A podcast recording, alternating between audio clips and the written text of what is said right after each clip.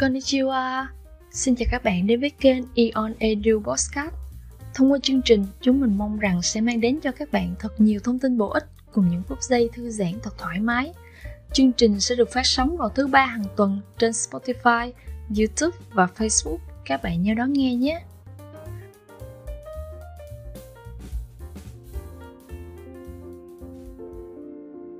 Uhm, tôi đang làm gì nhỉ?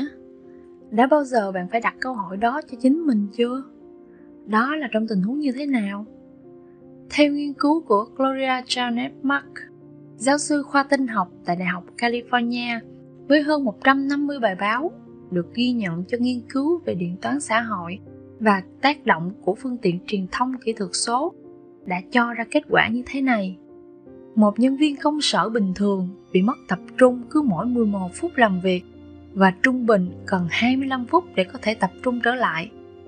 Dù cho đó là vì bạn mệt mỏi, buồn ngủ hay lo lắng đi chăng nữa, thì rõ ràng việc bị mất tập trung đang diễn ra ngày một phổ biến hơn. Điều này không những khiến thời gian làm việc của bạn bị kéo dài ra, gây uể oải và mệt mỏi, mà còn làm cho hiệu suất làm việc bị giảm sút thấy rõ. Vậy, liệu có thể làm cách nào đó để khắc phục điều này hay không? Thật may mắn là chúng ta không cần phải có thiên phú tuyệt vời hay một thể chất đặc biệt để có thể cải thiện sự tập trung của bản thân. Steve jobs, đồng sáng lập viên, chủ tịch và cựu tổng giám đốc điều hành của hãng apple đã có câu, tập trung và đơn giản, đó là một trong những câu thần chú của tôi. Ông đã đúc kết ra được 6 thói quen tưởng không dễ mà là dễ không tưởng để có thể nâng cao sự tập trung và đơn giản của mình chúng ta hãy cùng xem là gì nhé. Đầu tiên, đơn giản hóa công việc. Làm nhiều việc một lúc không phải là điều gì đó quá xa lạ với chúng ta ngày nay. Thế nhưng thực tế cho thấy, hiệu quả của việc này không nhiều như tác hại của nó. Tình trạng nhớ nhớ, quên quên sẽ khiến bạn luôn trong tình trạng quá tải và chẳng thể làm tốt được công việc của mình. Vậy nên nếu có thể, thì bạn hãy làm cho công việc của mình càng đơn giản, càng tốt. Một người làm nhiều việc một lúc mà không hiệu quả sẽ chẳng bao giờ được đánh giá cao bằng một người chỉ làm một việc nhưng lại thật sự tốt. Thứ hai, tạo to do list. Một phương pháp không hề mới nhưng chưa bao giờ hết hiệu quả trong công việc. Nó chẳng có gì phức tạp cả. Hãy viết ra những việc bạn cần làm trong ngày, trong tuần một tờ giấy hay bất cứ chỗ nào bạn có thể quan sát thường xuyên. Bằng cách đó, bạn sẽ luôn biết được mình cần làm những gì và đã làm được những gì.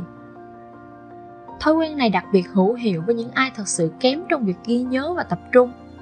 Bạn sẽ chỉ cần nhìn vào đầu việc và tập trung vào thứ mình cần làm là đủ. Thứ ba, offline. Internet có quá nhiều thông tin, quá nhiều thứ hấp dẫn và cám dỗ chúng ta sẽ chẳng có gì ngạc nhiên nếu bạn lướt facebook chỉ sau mỗi vài phút làm việc. Dĩ nhiên, điều đó sẽ làm bạn mất tập trung rất rất nhiều. Hãy tắt các tab không phục vụ công việc của bạn và chắc chắn dù có đổi tab thì facebook hay những video trên youtube cũng sẽ chẳng thể làm bạn phân tâm được nữa. Thứ tư, thư giãn mắt. Có thể nghe hơi kỳ cục, thế nhưng với sự ảnh hưởng của những chiếc máy tính ngày nay thì việc thư giãn mắt có ý nghĩa quan trọng trong việc tìm lại sự tập trung trong công việc Lý do là những màn hình kỹ thuật số sẽ khiến mắt chúng ta mệt mỏi nếu như dành quá nhiều thời gian để nhìn vào chúng. Có nhiều cách để thư giãn mắt, nhưng có lẽ phổ biến nhất vẫn là cách được các vị bác sĩ dành cho chúng ta từ bé. Mỗi khi mỏi mắt, hãy nhìn tập trung vào một vị trí ở xa. Hãy nhìn vào đó trong khoảng 10 đến 20 giây, trước khi chớp mắt liên tục trong khoảng 10 giây và lại tiếp tục như bước 1.